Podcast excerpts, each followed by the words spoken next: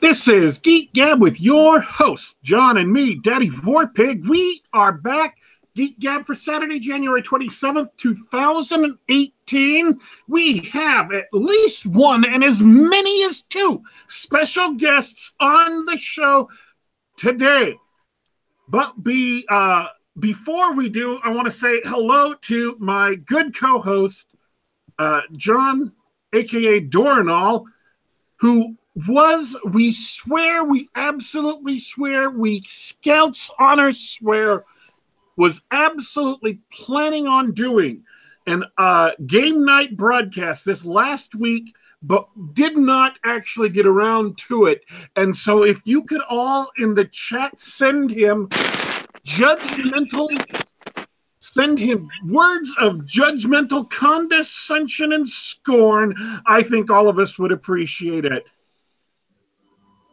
I appreciate being the center of scorn on this show. There's lots of good stuff happening in tabletop these days. I'm really excited to talk about it, but uh, but I suppose we're here to talk about cool science fiction books instead. Are, are but are you actually going to? Are we going to get around to doing that show? We're going to do that. I mean, yeah, we we've got some dumb tweets to talk about, maybe some new uh, news as far as the most the oldest and most venerable name in in role playing. Uh, I'm sure anybody who uh, hangs out on Twitter knows what's going on. Um, plus, you know, we haven't talked we haven't talked game design and, and mechanics in a while, and and that's always fun for, well, nerds like us. Uh, so yeah, we'll, we'll put something together. We'll talk uh, we'll talk sometime in the next seven days. All right, folks. Um, now we have on the show with us. Uh, well, we were planning on having on the show with us Jason Anspach and Nick Cole to come along and talk about how they convinced Amazon's algorithms to sell their books for them. But Jason has just recently had his seventh child, and so he may not be joining us. If he does, we will, of course, welcome him. But definitely, the man who will be joining us, I think, for the third time on Geek Gab is author and actor Nick Cole from the balmy shores of Los Angeles. Nick, how are you doing? I'm doing great. It's a nice day to be in LA. And I would definitely love to talk tabletop and hear all the cool, cool Twitter stuff. And we're actually uh, starting to get into uh, game design for our property. So that would be fun. You know, I, I, would love to talk about that if we can squeeze that in. That'd be fun. But um, I'm here to talk about you know publishing and, and convincing a- Amazon with Voodoo. Because here's the thing, um, you have it isn't so much. You see a lot of people they're selling ebooks about different tips and tricks, how to trick the you know Department of Education into giving you a grant for this, or how to uh, have life hacks on drop shipping or whatever. Right. Um, but your guys's approach to getting Amazon, and, and we should say it, it's a very, very successful approach. Well, I'll tell you how successful it is, or, or Nick will tell you how successful it is in just a minute. Your guys' approach is not so much a tip or a trick or an oversight, it is observation on how Amazon themselves has uh, quite systematically and cleverly set up their algorithms to suggest to readers books that are like books they have liked in the past or have enjoyed in the past so that they will go ahead and have a greater chance of buying those books. If a person buys a lot of zombie novels, you're going to recommend them another zombie novel. You're not going to recommend them a bodice tearing historical romance from the Elizabethan period. It just probably isn't going to sell unless there were also zombies. Right. So you and, guys managed to to figure this out and have described how the the algorithm works better than anybody else I've seen.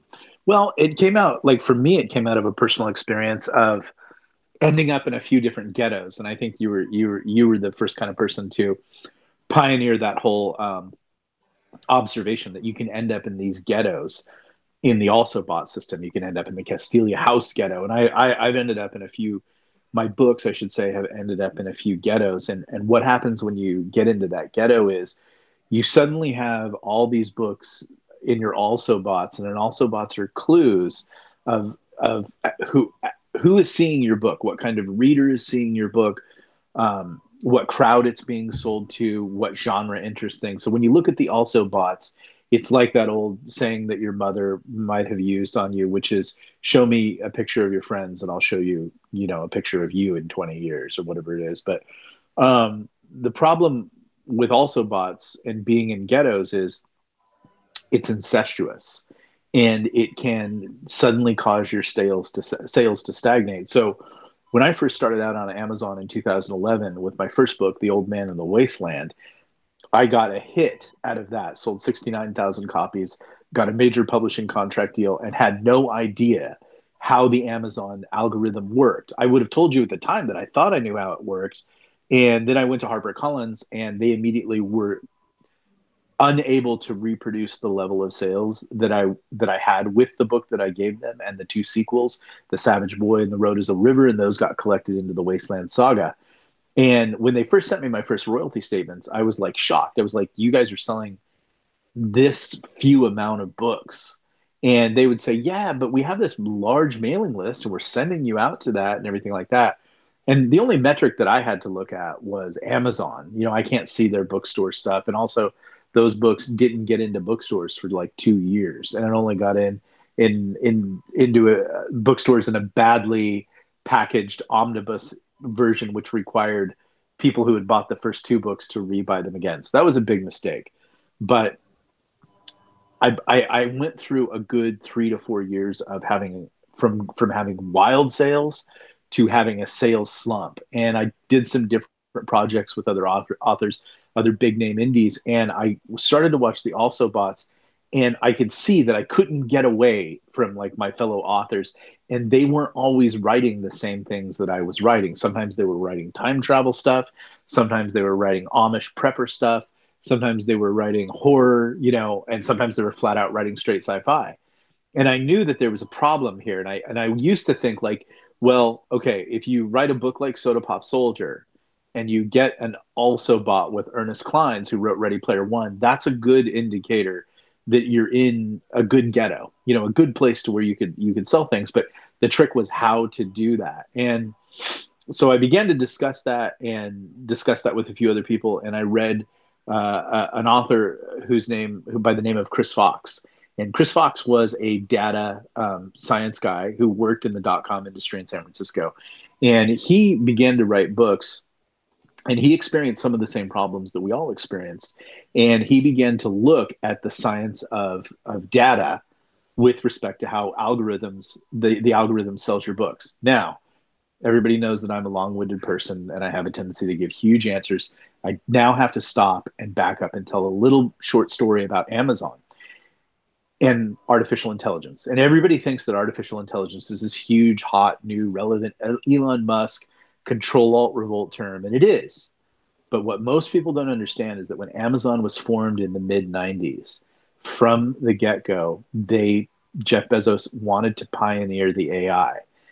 Amazon's AI is light years beyond anybody else's AI. Nobody's even coming close to Amazon's AI.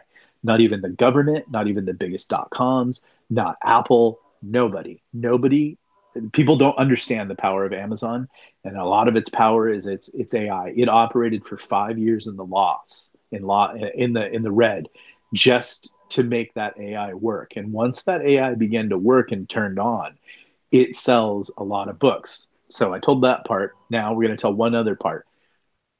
Here's how the AI works, and this is the the most fundamental thing that everybody needs to wrap their heads around about how books are sold on Amazon Books are sold on Amazon by selling to the buyer's sales history.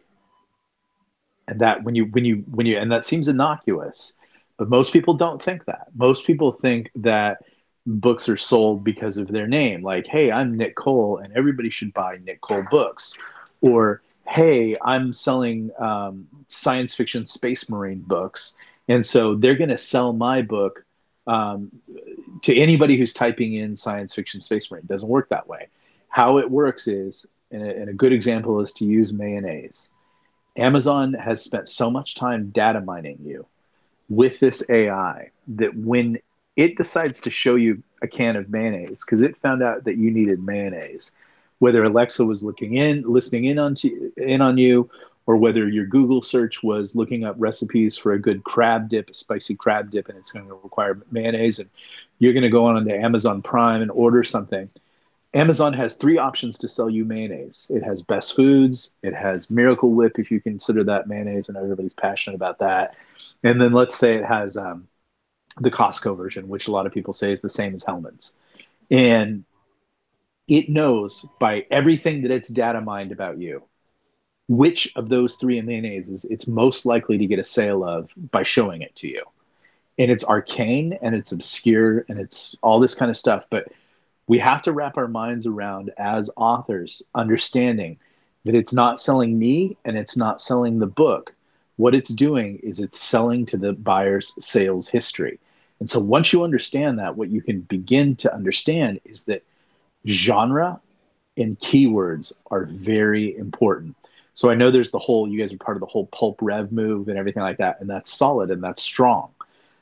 The problem that most authors had is most most authors for their history of writing have been told you have to be different, you have to come up with a unique twist, you have to you have to genre bend, you have to combine time travel with lesbian Eskimo fiction, you have to you know you have to do all these kind of crazy things to be interesting and stand out.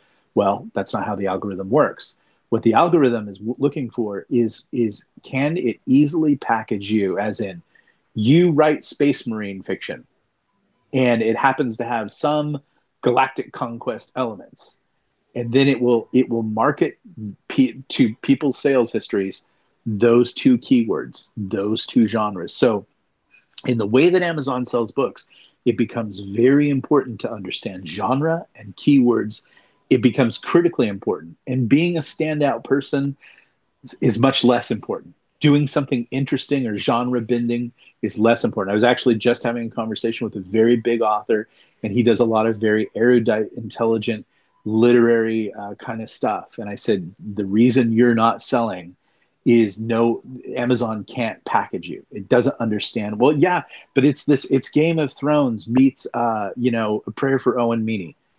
No, the Amazon the algorithm doesn't know how to set, package you.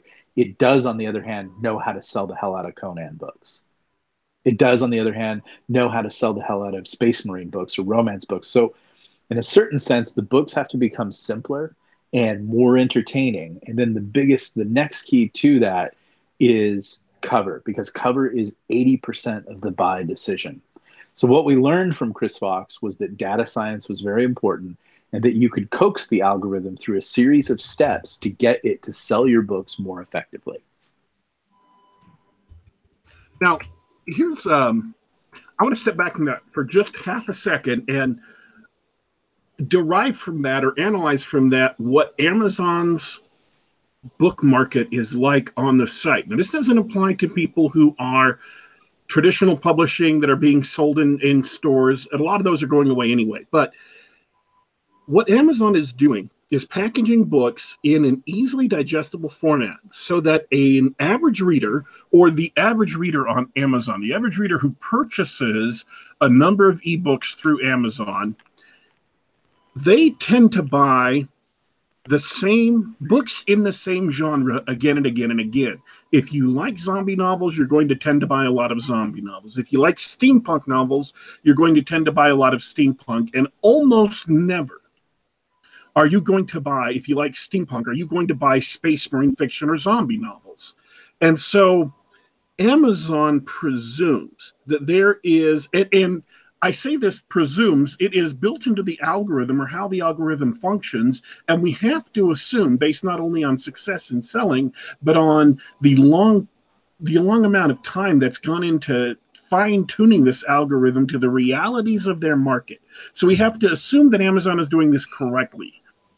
Amazon assumes or presumes that there are large numbers of readers who frequently buy and read uh, several books or many books in a month or a year, and that those individuals are very, very, very to their preferred genre, but don't really care all that much about the author's name.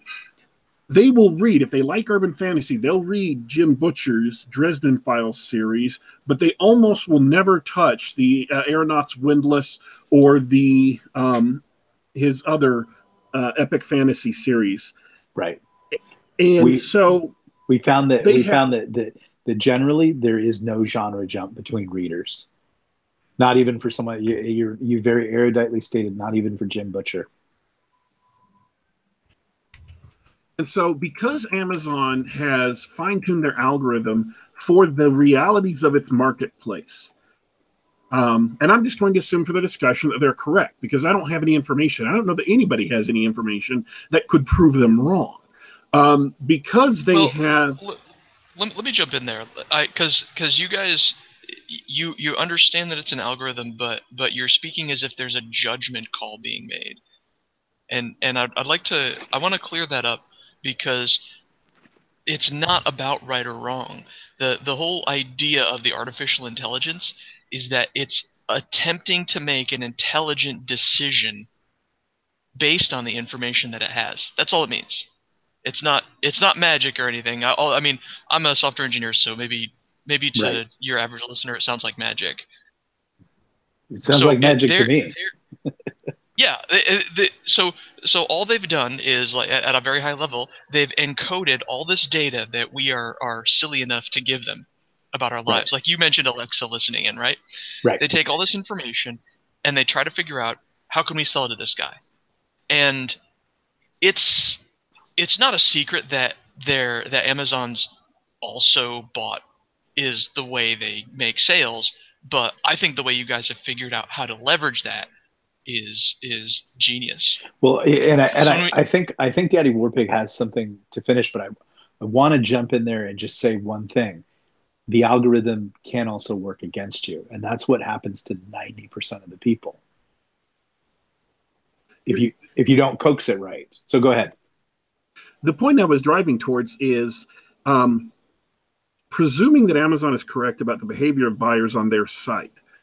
Um, then, if you as an author want to sell books on Amazon, and if you're going to be deriving the largest portion of your income from sales on Amazon, then you need to target your works at, at this algorithm to get it to sell your books because that will enable you it's a force multiplier. It's not going to be able to replace good writing and it's not going to be able to replace a great cover but it's a force multiplier as far as getting your word of your books out to an audience who will be interested in buying it. Correct. Yeah. But here's here's here's one of the problems and it's it's uh, what john was saying is is absolutely true. It doesn't make any value judgments on whether your book is good or bad and I think a lot of people used to put a lot of weight into the review system and the stars. And I don't think there's actually that. I think that's actually been, uh, as we've seen with a lot of review systems in our modern culture, um, they've actually been watered down. Uh, that's why Netflix, you know, one of the reasons Netflix took away all the stars is the review system was hurting their agenda. So, you know, that's that's one of the things to look at. But here's where it gets really wacky. So you write a space marine novel and you immediately go out onto social media or let's just say you go to your mom and you say mom i just brought i just i just wrote a space marine novel. Would you go and buy it on amazon so i'll get a sale and the algorithm will sell more books for me? So we jump back to that seller's um, uh, the, the algorithm sells to the buyer's sales history and your mother goes and buys that book, well, your mom's been buying a lot of gardening and cooking books lately. And the the algorithm, as, as John was saying, it's not it doesn't make these value judgments. The way that I like to actually think of the the algorithm instead of a Silas from Control Alt Revolt, I like to actually think of it as a minion. You know that cute little Disney thing, whatever that is. Um, and and it's just very kind and it's it's very hopeful. The minion desperately wants to sell your book and it's looking to collect all the information that it can to sell your book and it's going to do a good job with it once it gets that information. That's that's a fact. Amazon even when it sells badly will do its best to sell badly. But here's the problem. It makes its value judgment on your book by some of the first purchases. And my personal theory, unconfirmed, is about 100 purchases path that book inside Amazon. Path is a computer term. I'm probably using it badly, but what it really means is it shows how something will work through a system. It paths through the system. So if you get some gardening, you, you know, if, if the book, if your mom buys the gardening book, or if your mom buys your Space Marine book, and she's bought a lot of gardening and cooking books, in a very simplified format, Amazon is going to start attempting to sell your Space Marine book, it's going to show it to people who cross over into gardening and cooking. They they're going to be like, hey, I'm looking for gardening and cooking books, not you know, uh, war dogs, you know, of of Cyclone, and they're going to pa- they're going to bypass it. So the first the the way that you train the algorithm is in pathing it initially within its launch within the system and what you're looking for are pure genre readers like we like that, like Daddy Warpig was talking about, you're looking for this very specific set that picks up one Jim Butcher book and moves on to the next Jim Butcher book, moves on to the next Jim Butcher book, works their way through that, and then starts working their way through the also bots that look like the cover of another Jim Butcher book. There, I write when I first sort of started getting popular. Most people would have considered me a post-apocalyptic author. Then people would have considered me a zombie author. Then I became sort of a PKD author with um, Control Alt Revolt and Soda Pop Soldier. So I'm kind of all over the place. But right now, Amazon is recognizing me mostly as a military science fiction author. And so it, that, that's that, yeah. That, well, good. That that makes a lot of sense. What you're saying about the algorithm and the, and the sales, the in the initial sales. Because the initial sales are very important. It, yeah uh, yeah, if you think about it from the algorithm perspective, remember that it's just it, it's it, it's a minion. It is a minion. It's just a program that's trying to figure out who should see this book, and it's exactly. using all the information that it can get. So at the beginning, when you launch your book, it has terabytes upon terabytes of data on the users. It has right. no information about your book. It needs it needs you called it a path. I would call it like an initial seed. Like right. it needs it needs it needs a place to start from. And if it and Amazon's got these genres, and if it if it can put your book in a bucket, in the you know in the biggest or the most appropriate bucket, then it knows who to show it to. So that right. makes sense. I so, I think it's strange. I think it's strange that it's weighted so heavily for, towards those first hundred Uh, yeah, it'll. You know, Amazon's always changing. So they, you know, they'll they could go back to making reviews weighted. They they mess around with it all the time. And just because you figure out one system, if you're going to write books as an indie author, it's vital that you constantly be trying new systems and be listening to other people because Amazon Amazon changes systems like people have bowel movements. You know, it just it's constantly updating. But so we take a publishing house like Castalia House and you know they're publishing Martin Van Creveld, you know, and they're pu- publishing economics people, and they're publishing John C. Wright, and they're publishing Control Alt Revolt, and they're publishing, you know, some comic books and everything like that. The problem is, is that when Castalia House goes to their mailing list, right off the bat, they kill your novel. They get you a lot of sales, great. You got everybody who who who sold books at Castalia House, but the problem is they're not genre specific readers and that's what kills your book.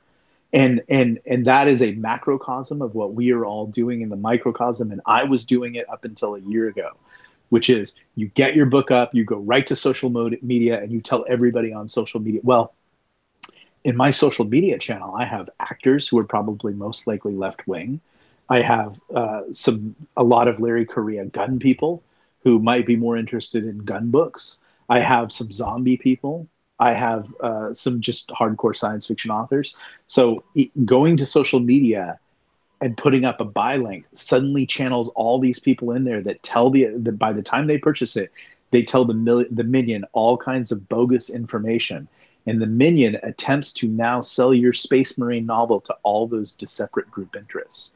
And so the most important thing becomes getting about 100 you know or even hey if you could even get 25 but getting 100 pure genre readers And the way that you do that is by linking up with other writers who are successful in that genre and doing specific mail list swaps and not saying anything on social media for a week after you launch your book.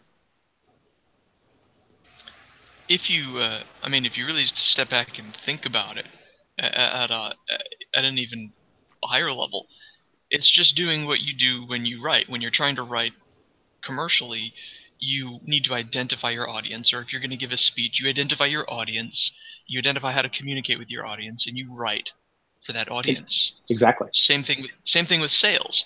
That's all Amazon's uh, AI is doing is saying, "Hey, we've got a thing." To the uh, to the AIs making these determinations, they, the, these are just programs that have that have this input. They've got all this data, and they're like, "Okay, I've got a thing, and I need to know how to sell it to as many other things as possible." That's it. Right. So it's the yeah, same. if you were going to go down, And- if you were going, if Go you were going to go down to the store today and you were interested in buying a mountain bike, and you walked by the yogurt shop and you walked by the dry cleaners and like, and all of these people were trying to sell you things, you'd be like, no, I'm I'm headed towards the mountain bike shop. I'm buying a mountain bike today. That's the average Amazon reader. When they go onto Amazon, they're typing in the, the they're they're saying, I want Jim Butcher style fantasy. Bam, that book comes up and a list of recommendations, and that's that's a good search and a, and a good track for your book. But what we're all doing is we're linking up with each. Please tell everybody about my book in your social media feed. And so what happens is what what I said initially in this podcast that we we we developed and sold to people to tell them how to launch their books. They said, "Listen, I would have been the last person in the world to tell you that social media was bad for your books because I was one of those people who thought I would get sales out of social media. But now I realize social media is absolute death for your book sales." So, uh, well, what is the trick? Do you do you have a stable of people, or, or do you do do you have a, a list that you talk to? Hey, I need you guys to buy this book. How do you, how do you coordinate the launch of the book then to really maximize? I assume you did something like that with Galaxy's Edge. we did something exactly like that with Galaxy's Edge, and it's probably for the foreseeable future the only way that I would I would launch the book. What we did is we did that podcast and we broke it down and showed everybody how to do it. But go ahead, Daddy Warpig. Um, he just mentioned a podcast where he and Jason uh, Anspach went through and broke down how to um, do this. I have included a link to where you can buy that podcast in the description, and I'll tell you why. It's pricey, um, but it's worth it if you're an independent author and you want to learn how to focus your marketing to people on Amazon. It's very, very much worth it. And um, the other thing is, it works. And before we talk about uh, what details of that we want to talk about on the show here, can you tell people how successful the Galaxy's Edge launch was? So And- just so they know, The other thing is with that with that podcast, I'm not going to withhold the information here from you guys. I'm going to give you I'm going to tell you how to do it, but if you go into that podcast, you really get the full breakdown and and it's it's value. There's a lot of value in that podcast, but I'm not going to be like, well, you have to buy my secret. No, I'm going to tell you really right now. But to speak to the success level, we made six. Uh, we made two hundred thousand dollars in six months. We got uh, approached for a film deal. We've been approached by a major comic book writer. We've had uh, a tactical RPG offer. Um, Podium immediately picked up all the books that we could sell them. RC Bray is doing the initial um, reading of the first Galaxy's Edge. Uh, some other things that are happening I can't talk about, but I can I can hint very vaguely that one of the biggest names to ever write Star Wars fiction is actually coming into our universe to write Star, Star Wars uh, to write uh, Galaxy's Edge fiction. So we're excited about that. But in other words, we made enough money, which is every what every writer is looking for, to pay your bills and to write full time at home.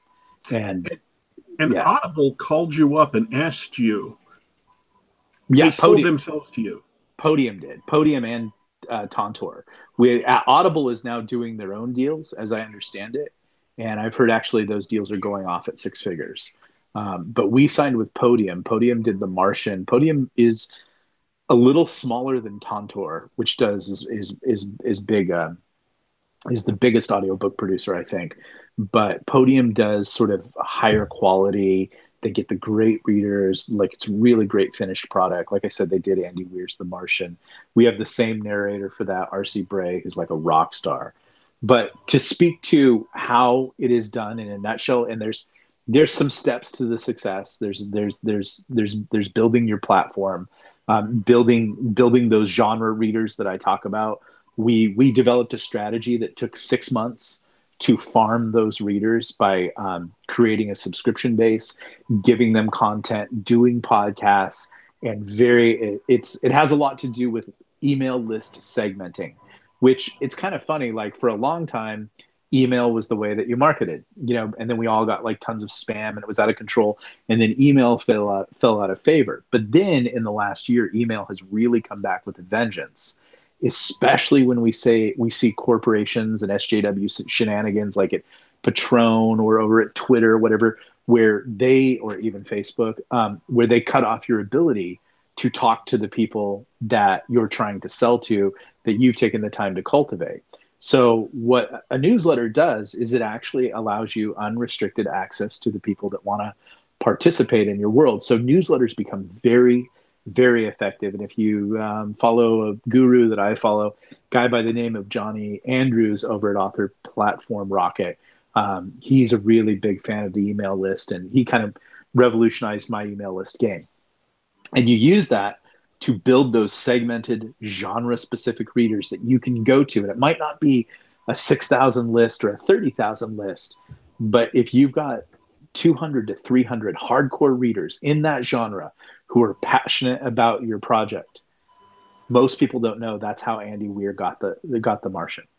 Andy Weir spent, I think it was about a few years, maybe five years, writing the Martian chapter by chapter, and he would put that that chapter out. He's a he's a he's a, um, a developer by day, not a developer, but um, you know, a computer, maybe maybe like what John is, and um, he was just putting out the chapters and and they would refine and hone and beta read it for him and then they would give him feedback. And they they what what happened unconsciously and probably not Andy's intentional doing but what he created among them was he allowed them to take ownership of his project and become uh, what religion what religious groups sometimes call a street team.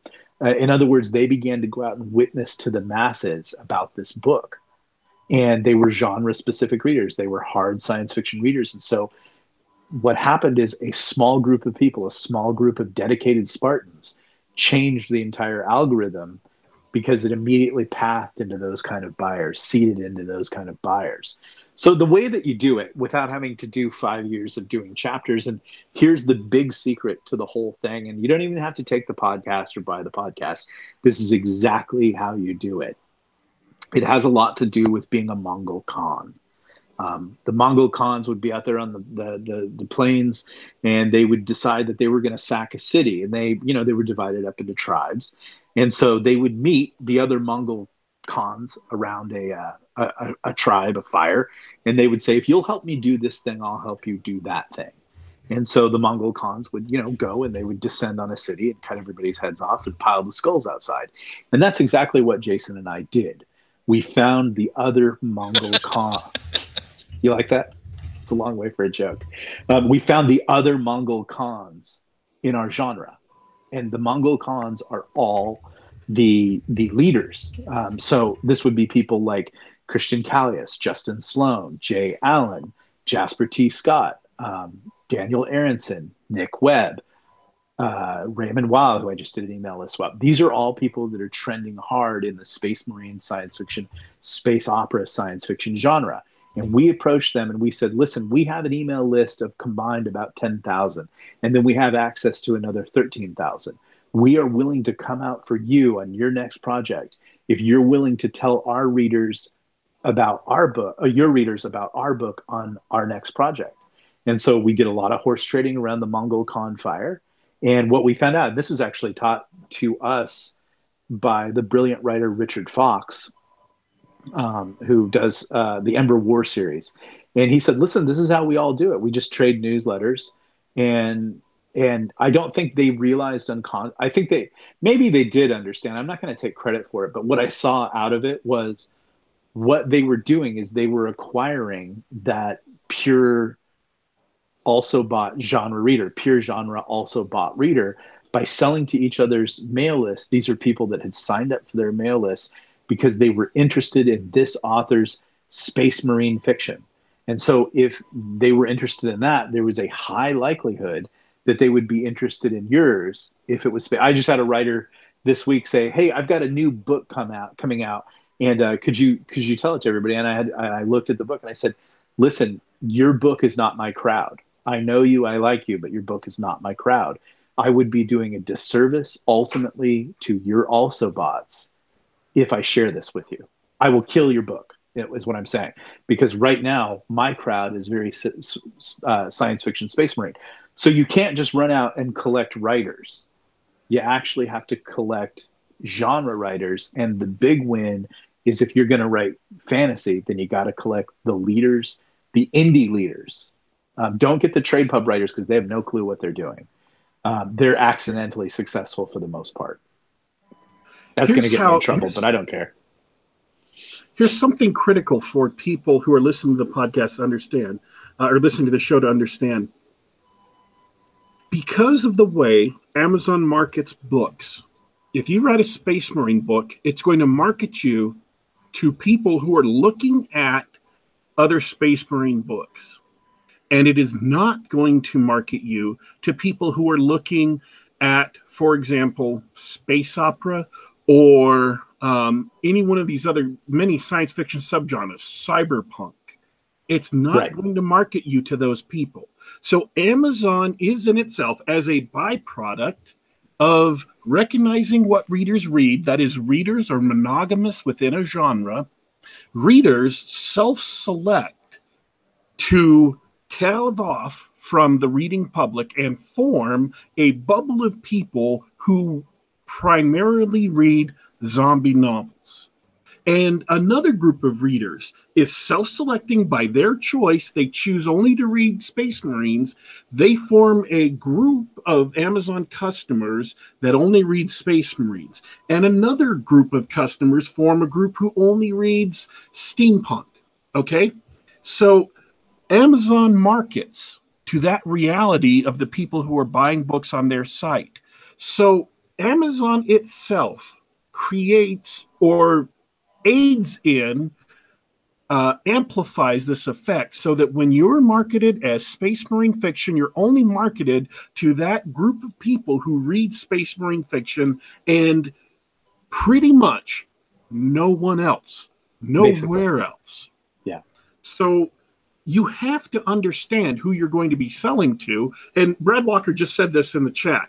Readers form virtual gated communities, find yours, sell solely to them or primarily to them. And once you have gotten the Amazon algorithm to clue into who you're trying to sell to, it will push your books to those readers in that ghetto, in that gated community. But here's the deal, and this is what Nick was saying as far as social media goes. This is very, very critical. If you have either a huge number of scattershot people buying so that Amazon doesn't know which of their gated communities to sell to, which ghetto to put your book in, then you're not going to be taking advantage of their selling technology to push your book. It's going to be confused and you're going to get lost in the noise. Moreover, if you get accidentally put in a really, really tiny ghetto, you have immediately limited the number of sales, uh, the number of people that Amazon itself is going to be selling to, which will limit your sales. Exactly. I love the I love the stories. Uh, you know what? Before I comment on that, I did want to get a quick question, uh, a detailed question from also from Bradford Walker in the chat um, if if you've got a book and you're trying to determine what ghetto it goes in, how do you figure out what keywords you want to use for a book? Is it obvious or? I think it the, the the way like it used to there there were services like Kindle Samurai or Kindle Words or you know there are all these people that say they have these magic things, but those are just um, data mining things that are crawling Amazon trying to figure things out. I don't think they're actually effective. Um, Amazon tells you up front what to do, and we all try to outthink Amazon, but it actually gives you in KDP, if you search around, you will find a list of keywords that will trigger different categories. Um, and that that's how you can really refine down into um, they don't have all the categories that i would like. Like i have yet to find a zombies category and you would think that there w- it would be in there. But within the bigger the bigger categories they get more attention. So within like sort of science fiction space space opera space colonization space fleet um, space marine there, there's some variance and it's it's fairly simple and the main thing and, and i think when i first started out and I, and I and i think i did this on the old man on the wasteland i knew that vampires were hot and there were no no vampires in my book. But i just put vampires in as a keyword. And i don't know why the old man on the wasteland sold. I, I still couldn't tell you to this day. I, just think it was a gift from god to get me on my way. But i don't think i effectively sold it. Um, so if you put vampires now in your keyword description. Um, and that's when you go into KDP and you're, you're entering your book, you get seven categories. And so you, if you find that KDP list, you, you really look at your book. And if your book is Space Marines and Vampires, then you want to find categories and keywords that really fit that. Don't try to surf wide and get time travel. Don't try to get romance if there's no romance so that's the first step. Your seven keywords have to really come out of that genre that that that word list that that amazon gives you. And then the next step is that it really has to reflect what's in the description of the book. And so it actually kind of helps to use those keywords again in the description. As you're writing it you know the space marine vampire is the story of a space marine vampire who kills space marines because he's a vampire. Don't be that dumb but uh, I'm just trying to use it to say that that that you want to use some of those keywords in that description. That will help. Getting it in the title is a super bonus. But the main thing is that when people pass the cover, which cover is 80% of the buy decision, and I'm going to tell a shocker prediction right now that I've been saying to everybody. There are two things that are about to confront the indie market.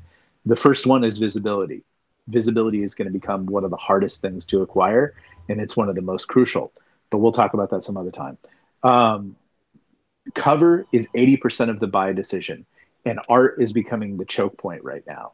Um, people are getting away from the $50 artist who does 26 covers a day, and they're going upwards. I've paid upwards of two to four thousand dollars for a cover. Um, you can buy video game artists out there if you can find them you can buy the leading artist, but it's absolutely imperative that you have a bookstore, major trade pub level cover. And yes, there are people that will give you a cover for $50 or $300. And I'm not saying they're not bad, but that cover is actually what's convincing the person that Amazon to lured to look at your book to read it. They really do look at the cover and it's 80% a buy decision. If they do then go down to the book description, that's got to be solid and sell them. And it helps if the keywords reinforce it. And the first chapter helps so that when that person reads the sample, they immediately get the book that was advertised on the cover and was advertised in the description. Did that answer that question? Or was there more? I, I should hope so. Bradford hasn't said anything in chat, so you must have given him a lot to think about. I mean, I gave him something to chew on, but it's um, it's it, it just becomes this this thing that you have to approach intelligently, and you have to approach it um, conscientiously, and you have to really realize, just like, and it was brilliant for you to say, this is how you write a book. You don't sit down to write a book and say, I'm going to write a little bit of romance and some time travel, and I'm going to put in everything, and maybe even a recipe for a great, you know, uh, chicken alfredo. No, when you write a book, you're going to write Conan. You're like, this guy is awesome with a sword. He rides into town. There's these two factions. There's a girl. There's a bard. At the end, Conan rides off with everybody's money after killing everybody. Conan novel. Um, it, it's weird in Amazon. There, it's they don't it's not really about highfalutin stuff anymore or PKD or challenging Philip K. Dick. It's not really about, you know, like if you're a writer who's sitting around right now and you think that you've got a really great Philip K. Dick science fiction novel inside of you, I would tell you don't write that novel. Write Conan goes into a bar and kills everybody and gets money, um, because even PKD didn't make money while he was alive. Um, it was just later that he became successful. Um, but it's it's if you want the really big sales, you know the people who were the people who were paying off their parents' uh, mortgage are people who are writing shifter novels where you know shifter space marine novels where you know those are the ones with you look at the cover and it shows a guy's abs and he's a werewolf space marine and it's you know stupid. I mean like that's kind of where amazon is at right now. It's it's really stripped down to sort of basic stuff. That it sounds a lot like the pulp market from uh, 100 years ago or uh, 100 percent. 100 percent and that's how that's how people like Dickens and and and and a lot of them got popular um, because they wrote something in the papers in the penny presses that that delivered oh it's an orphan and he's down on his luck and he gets a bunch of money. And if you actually look at John Grisham that's basically the formula of a John Grisham novel too. And that's why those people sell is because you read one it used to be John Grisham I don't think is written by John Grisham anymore. Um, but back when he did used to write his books it was uh, crime, uh, redneck family, a bunch of money, chaos ensues. And people loved that. And so they wanted to see the next book and the next book and the next book. And when he started getting away from that is when the sales went downhill. But it just it just has to be like it's a formula and that's how Charles Dickens was and that's but it is very much you know like if you if you look you know go dash over to Amazon and look at the space marine category right now and read through all this descriptions which is an exercise that i highly recommend to, to anybody who's going to write anything. Did you go through all the also boughts and read everybody's description? Because in there is going to be some data mining that you can do on your own which is going to tell you what people are looking for. You know if if if if you read a description and it's weird and it's only got three stars and it's been out for a year chuck it but if you go over and you see Daniel Arenson or Marko Kloos, and you see that they've got 3,000 reviews and they're ranking hard in the top thousand, that that's something you might want to pay attention to. So read the description of ranking books, uh, especially in the genre you're aiming it for. My, uh, yeah, read the description. My question is this: um, How do you tell what categories uh, are big right now, and that will change obviously. And if you're if you were in trad pub, it would be a fool's errand to chase because you've got a two year window. I mean, you write your book, you turn it in, it's not going to hit shelves for two years. So trying to chase what's hot literally right now is useless. But in indies, if you can write at pulp speed, you can get a forty thousand word uh, story whatever the technical term is for it. I hate that, and I'm not going to talk about it. 4,000 word book a 40,000 word book out and in Amazon in a month or two months. So you can actually notice what's hot right now and still get in on that and still sell off the back of that. How do you tell if you want to do that? How, if you want to notice market holes and, and react to them quickly, how do you tell what's popular right now? What categories? Well, what I guess I would I would address that with two things. A lot of it actually depends on you because I guess that's the thing that we have left out of this discussion is the, the way that this works, the way that you get to 200,000 in six months. And believe me, you, we are not making the most money out there. I know two guys who are making 250,000 a month. There's a girl that makes a million two a month writing vampire novels. So we are not killing it. We're killing it, but there are other people doing far better than us. Um, so here's the deal. Here's how it really works. You do the first book, Legionnaire, which is what we did for Galaxy's Edge, and you put it out there, and people really like it. And what we found is okay, so you know how you watch Netflix and you find Poldark on there, or you find uh, Washington Spies Turncoat, or you know even The Walking Dead when that used to be good, and you love this for show. That's what you, isn't that every conversation now at every party and everywhere? What show are you watching? Oh, I just binged all of Battlestar Galactica last night. that's that's how that's how people are watching TV now. They're not waiting a week to find out what happens to Seinfeld. They want to watch them all right now. Well, the same thing is happening in the bookmark. The the, the series the series has become the huge thing. And sometimes they might not even look, which was Jason and I's initial plan to attack this market. We thought we wouldn't see big numbers until the fifth book because we knew there was this huge binge series reading audience out there. And they probably said, well, let's wait till they get to five books. Let's wait till they begin to wrap up the series. And then we'll jump in because I think they've been burned a few times on people who don't finish series. And no one say, weird, I'm going to finish it.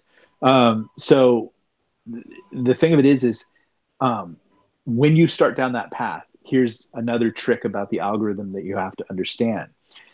The algorithm only loves you for 30 days after 30 days, it turns into a bad girlfriend that kind of doesn't care about you. And after 60 days, it's dating someone else. It ghosts you. It ghosts you. Yeah, you you disappear. Your book is out there. And now that's where you have to learn like from guys like Johnny Andrews, you have to learn how to sell your backlist. And you can make a lot of money selling your backlist, but your book is now backlist at 60 days. But it's really better that you decide your book is backlist at 30 days. So you now have to write a book every 30 days. On Incroyable, you say. Impossible. No, it's not. You can team up and you can have a writing partner and you can each write a thousand words a day for 60 days and you will roughly get close to finishing a book. What you do is you stack books. So you take the summer off, you don't publish anything.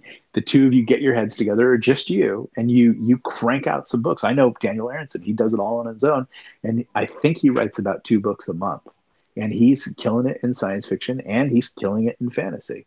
Um, so you could you could do that. You could live at your computer screen, or you could be great at writing, or you could take you know three months to six months to a year off and stack about three to four books. And then what you do is you launch it, and then 15 days out you put the pre-order up for the next book, so you get a bump. And then 15 days from that you launch the book the next book. And then 15 days from that you do a pre-order. And then 15 days from that you launch and you repeat that every month. Because what we found is the binge reading audience will consume the books as fast as possible. If you go over and look at the galaxy's edge reviews there are people in there who said I just bought the first book in this series five days ago and I just finished all of them. And we're at seven books now. So, you know, it's the the binge reading audience is out there. And so the way to capture that and the way to stay relevant in the in the algorithm and the way to make money is to stack books and have a series and be committed. So now you say, well, how do I find the original question? I remembered it. I remembered the thread, Debbie Warpig. The original question was, how do I find what's hot? Well, as John can tell you, the internet is so big it doesn't matter what's hot. There is a lady, uh, to be crude, is making I think sixty eight thousand dollars a month writing Bigfoot porn. That's a that's a that's a niche audience. But the, the internet, most people don't understand the internet is so vast that there are sales enough for everybody in every genre. You know, there are probably some dumb genres like steampunk that don't do that well. Sorry. But um, generally, I mean, there, there are people making a living at steampunk, and there, there are enough steampunk readers for you to capture. There are some bigger markets. Romance is the most gigantic market. But are you are you going to write romance? And so here's where I come full circle. It's not really about finding what what's what's hot. It's about finding how long you can distance run. That's what it really comes down to. Because if you're going to write space marine fiction this month and you're going to you're going to get Galaxy's Edge going, and it's really rolling right now. It's one of the hottest things in science fiction but I am now chained to writing Galaxy's Edge fiction. I can't jump back to weird. I can't do my Gamma World project I want to do. I can't do my fantasy project I want to do. I've got to pump out these Galaxy's Edge novels. And I love doing it, and it's a lot of fun. But it better be a lot of fun, and you better love doing it if you're going to do this algorithm. So it doesn't matter what's hot. It matters what can you sit down at the computer, typewriter, yellow tablet every day and feel passionate about and have enough resource material and enough inside of you to keep pulling up and entertaining. There is a great anecdote. One of the best biographies you will ever read is Steve Martin's biography. And it talks about how he became an entertainer and how his whole life was built on five minutes at a time. Learning this, learning how to tell jokes for five minutes, learning how to tell jokes for another five minutes, getting all the way up to a 50 minute act And one of the most pivotal moments that resonated for me in that biography is when he was on the Tonight Show and Johnny Carson was hosting. And Johnny Carson had just been entertaining everybody by doing a goofy impression from Disney. And at the break, he turned to Steve Martin and he said, You will use everything that you ever learned in life to entertain people for five minutes more in this business. And that's really what comes down to the pulp, rev, indie, Amazon, binge reading thing that we're doing. If you're going to write Space Marine stuff, you got to be able to do it for the next two years every day, take a day off. Uh, but you got to do a lot of it. So, yeah, romance is huge, but can you churn out that much romance or can you churn out that much Gamma World? That's the question. Yeah, that that's a great question. I I'm not a binge reader. I'm not much of a reader at all, but I know someone who love uh, loves romance, and and one of the biggest names in romance is Nora Roberts. Yeah, and uh, she's extremely prolific and and makes tons of money, I'm sure. Uh, and uh, she told me, not Nora Roberts, the reader told me that you know what they're enjoyable reads but very formulaic you know? She's got a stock of characters and she'll just recombine them in a particular way add it you know change the setting a little bit and boom she's got another book. Yeah that's and kind of how it works and yeah i mean i mean i think there are people that that do it that way but i think with what we what we I, I think what jason and i bring to is we're both actors at some level. And we also were in love with a very specific um, space opera property that we wanted to to pay tribute to or do do our way for want of a better word. So there were a lot of stories that we wanted to tell using that. And but yeah you I, I think out of what I've learned in the past year about writing um, at this at this sort of like speed level rate tone is that cliche is cliche because cliche works. Like one of those things where you you may have an 80% uh, you know really cool story interesting ideas and characters and stuff but if you've got to fill those portions with cliche if it works. Yeah. And you don't have the time you don't have the time to create everything out of whole cloth you know i think a lot of people want to write tolkien straight up but you know they're afraid you know they spend all this time drawing a new world or um, inventing Elvish or inventing a mythology. It's like, how much easier would it be if you just kind of riffed on that and just kept moving forward? And I think that's kind of what Jason and I did with Star Wars. Instead of inventing a whole science out of whole cloth, a whole different version of hyperdrive, and a whole different version of blasters, what we just said is this is a Star Wars style universe, and this is a different story with different characters. And once we did that, we freed ourselves from having to be weighted down by coming up with a bunch of stuff that would sap our creative time in trying to invent the science of the universe. And we were just free to go ahead and tell stories so um, so to so to summarize the, what what we just talked or what you just talked about for a few minutes that you, your techniques for uh, working Amazon's algorithm is going to help you maximize your sales on Amazon for the first 30 days. But for long term sales, you need a series plan or something, or, or a plan for selling your backlog and continuing to put out books that your readers are going to want to read.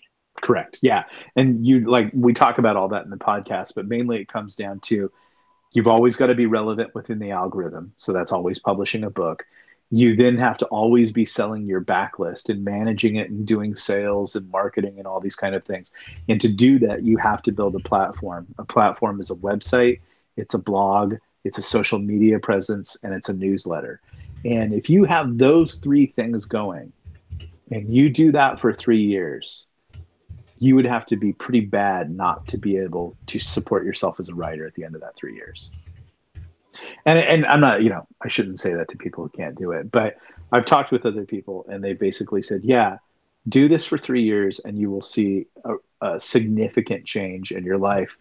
And uh, I've I've known people now in this situation that in the course of six months have walked away from their daytime job, their their full time, and it should never be about that. I just went to this convention, this writer convention in Vegas, and I kept just hearing this this recurring theme from people.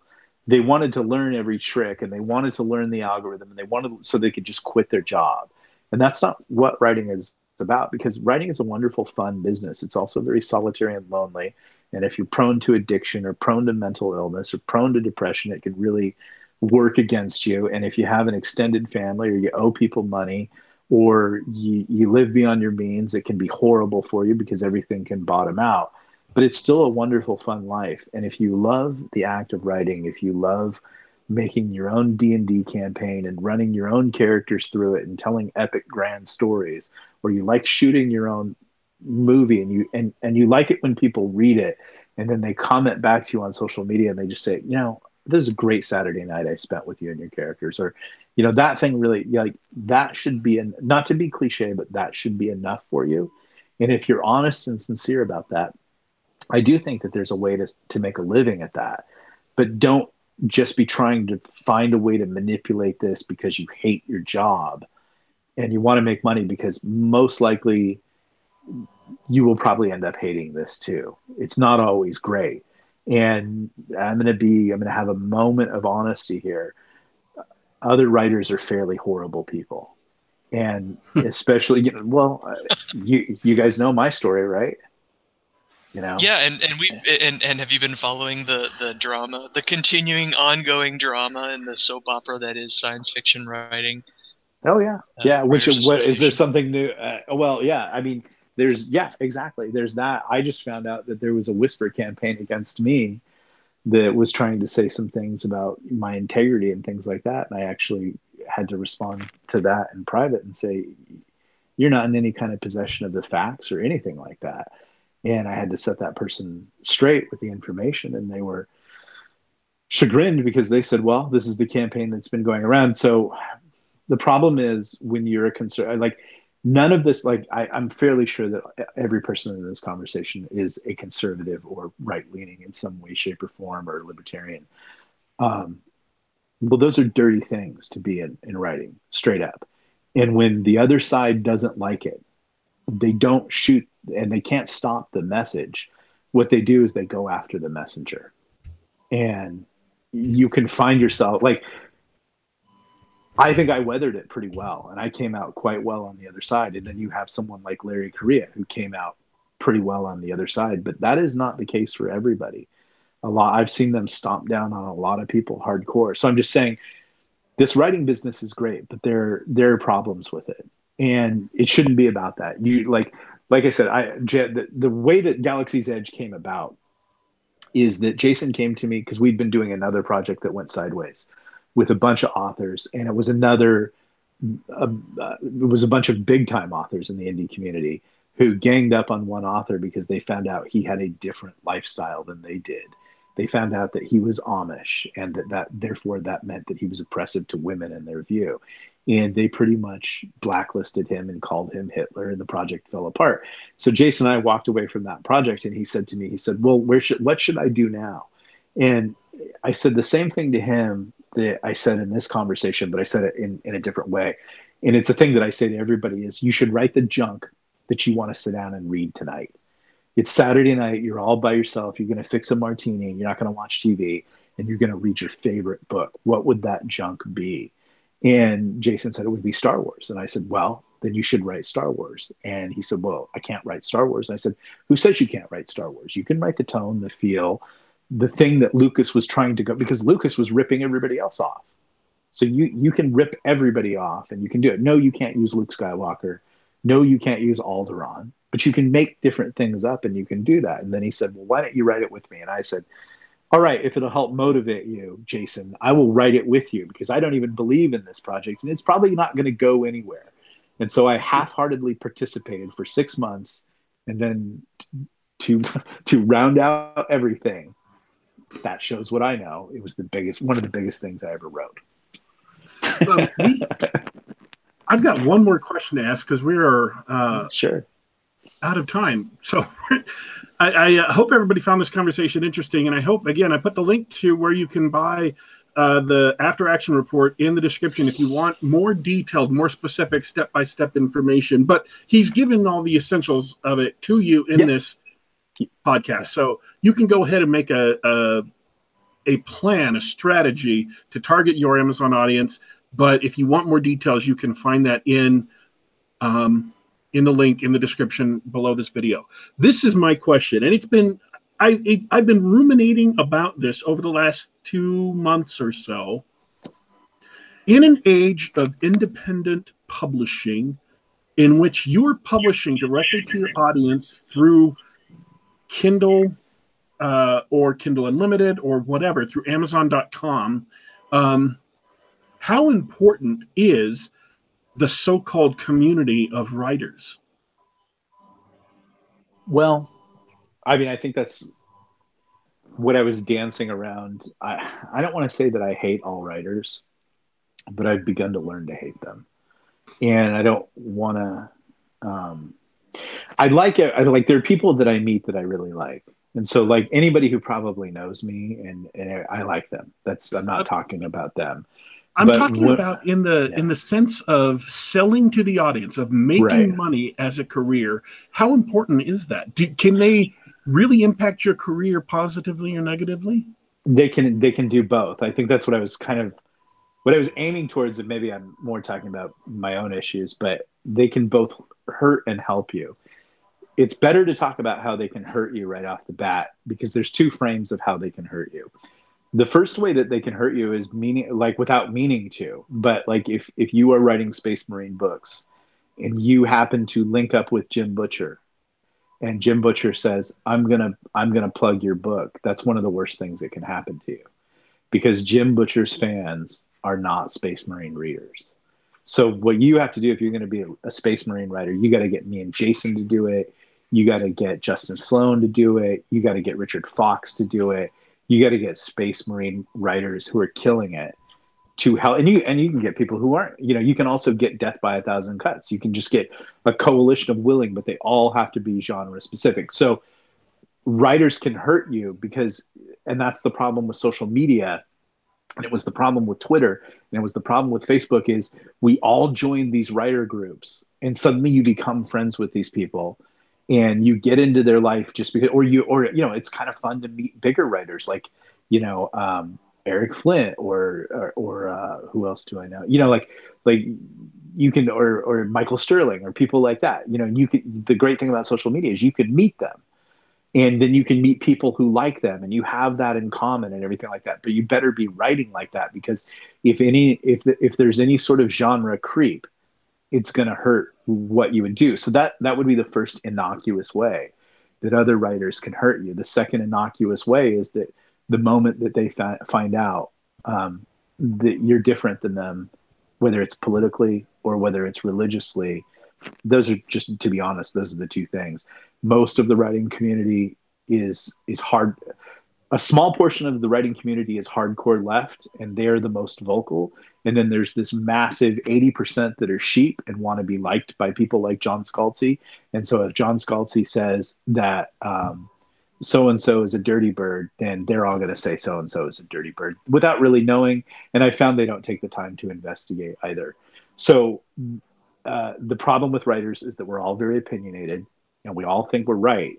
And so being a part of of writing communities you can i have i don't say this just because it's happened to me but i say this because i've seen it time and time and time again. Writers are the first ones to get together and have a witch hunt and gossip behind each other's back.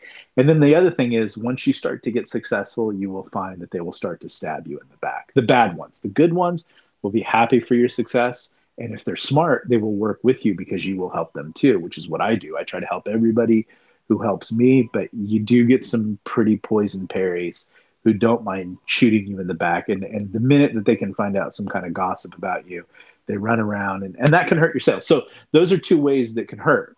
The way that they can help is what I talked about in the Mongol cons and keep a professional relationship, approach them in a professional relationship. And sometimes I don't always buddy buddy up with them because they might not like my politics and I might not like something. I actually I don't care what anybody does, but I found with what I believe in, and the things that I stand for is that they're more often prone to react to provoke a negative reaction in people. So professionally, when I'm working with other writers, I try to keep it to I have this big list that's willing to come out for you.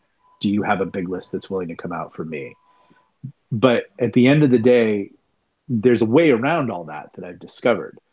And it's actually reproducible with BookBub ads. You can actually if you if you go over to BookBub and you join their their writer program and then you apply to do BookBub ads, what you can do there is you can actually target genre readers through ads. And the way that you do that is you build an ad graphic, has to be a certain size. You put your book in there, maybe a cool picture that kind of reflects your book, and then maybe one line of coffee, copy. And you run that ad on BookBub ads. And the cool thing about BookBub ads is it actually targets genre readers who are looking for zombie books. And that's a way that you can financially reproduce what the the the Mongol cons could do for you. The Mongol cons are cheaper, you know, but then you take, you know, the the the possibility that if they if someone decides that you're Hitler, you get blacklisted. But in the Space Marine crowd, I've found that they're actually all pretty cool and they're pretty varied and they could kind of really care less. They they like making their monthly mortgage payment on their new mansion. So we all work together and we keep it nice and polite. It's just, I think over in the quote unquote pro science fiction crowd, the Tor and the, you know, the the the the sacred guardians of the Hugos. Uh, if you play with those people, don't be surprised if you get burned at the stake. So I would say have nothing to do with them. Did that answer it? All right. Um, do you, uh, do you have any last words before we uh, kick off? Last words? What do you know? last words are, you know, just have fun and and you know, of course, there was a bit of of a jaded attitude that came through to me, but the inspiration and the hope that I would give everybody is, it has never been a better time to be a writer. I was a writer 10 years ago in, you know, with a New York agent and there was an ivory tower and gatekeepers and there was no Amazon. And I always say, thank God for Jeff Bezos because it, it provided a way for all of us great unwashed to literally take our product to the marketplace, Amazon, and let it be judged by the people on its value and merit. And it still really is that. All that I'm talking about here in this instance are a few little tricks that you can do and you can learn in that podcast. There's some advertising tricks things like that that can give your novel the best possible chance to find a crowd of readers who love that kind of novel. And it the burden on you is to write and produce a novel that fits that. I would say to everybody get rid of trying to write the great american novel or the next great science fiction novel and just write something that's really fun that's really well written that's thrilling and that takes readers from A to B. And if you do that and you get a really nice cover and you you apply this the philosophy that we've talked about about genre targeting and also boughts, if you do that, I can over the past year since we launched that podcast, I have had a dozen people who have tried that launch, big and small, and all of them have said it has absolutely produced results. It works. Um, that That's it. Any any last words, Dorrinal? I can't top that. Thanks so much for joining us, Nick Cole. Uh, it hey, was very fascinating to hear your per- perspective. Thanks to everybody in the chat for uh, hanging out. Yeah, we're, we're gonna have to do uh, we're gonna have to talk about the gaming stuff on another show. That that sounds like a lot of fun. Yeah, yeah. Well, we're trying to get a Legionnaire game together, so that would be exciting to get everybody involved and kind of helping us design it um, because we've had a lot of requests for for that, and I want to base it on the old Recon rules. Did you guys ever play Recon? I did not. Oh, it, was, it was the great. It was. It had three attributes and everything was uh, percentile, and it was set in Vietnam. That could be. That could be something. That was. It was epic. It was. it was a great game. Well, uh, we'll see about getting uh, Nick uh, and maybe Jason back on the show to talk about their role playing project coming up with uh, Galaxy's Edge. Um, Imperator just came out uh, a week and a half, two weeks ago. So um, go check that out. Or if you haven't read the Galaxy's Edge series, start with the very first book.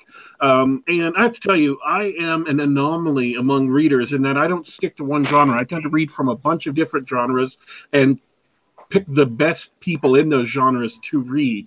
And Galaxy's Edge is a great MIL SF, uh, which is military oriented science fiction uh, military SF series. It is uh, phenomenal. It's a lot of fun. It is, if I could describe it, what if David Drake, instead of writing Hammers Slammers, had been hired to write Star Wars? So that that would be a that would be epic. Yeah, that yeah, that I totally agree with that. Yeah, I love that that's great. Um, if you go over to the website galacticoutlaws.com, um, you can actually pick up a free short story called Tin Man uh, which is uh, set in the Galaxy's Edge universe, and that can kind of give you some ideas. People really like that story. It's a cool story. Uh, yeah, Tin Man is a great story, and I've enjoyed all the other books. So I would uh, encourage you go ahead, check it out. Um, buy any of the random, buy any of the books in the series if you want. They're all great, great novels. So check that out, and then um, let's see. Let's go through the stuff for us. We're available here. Geek Gab is available. We generally do this every Saturday about this time.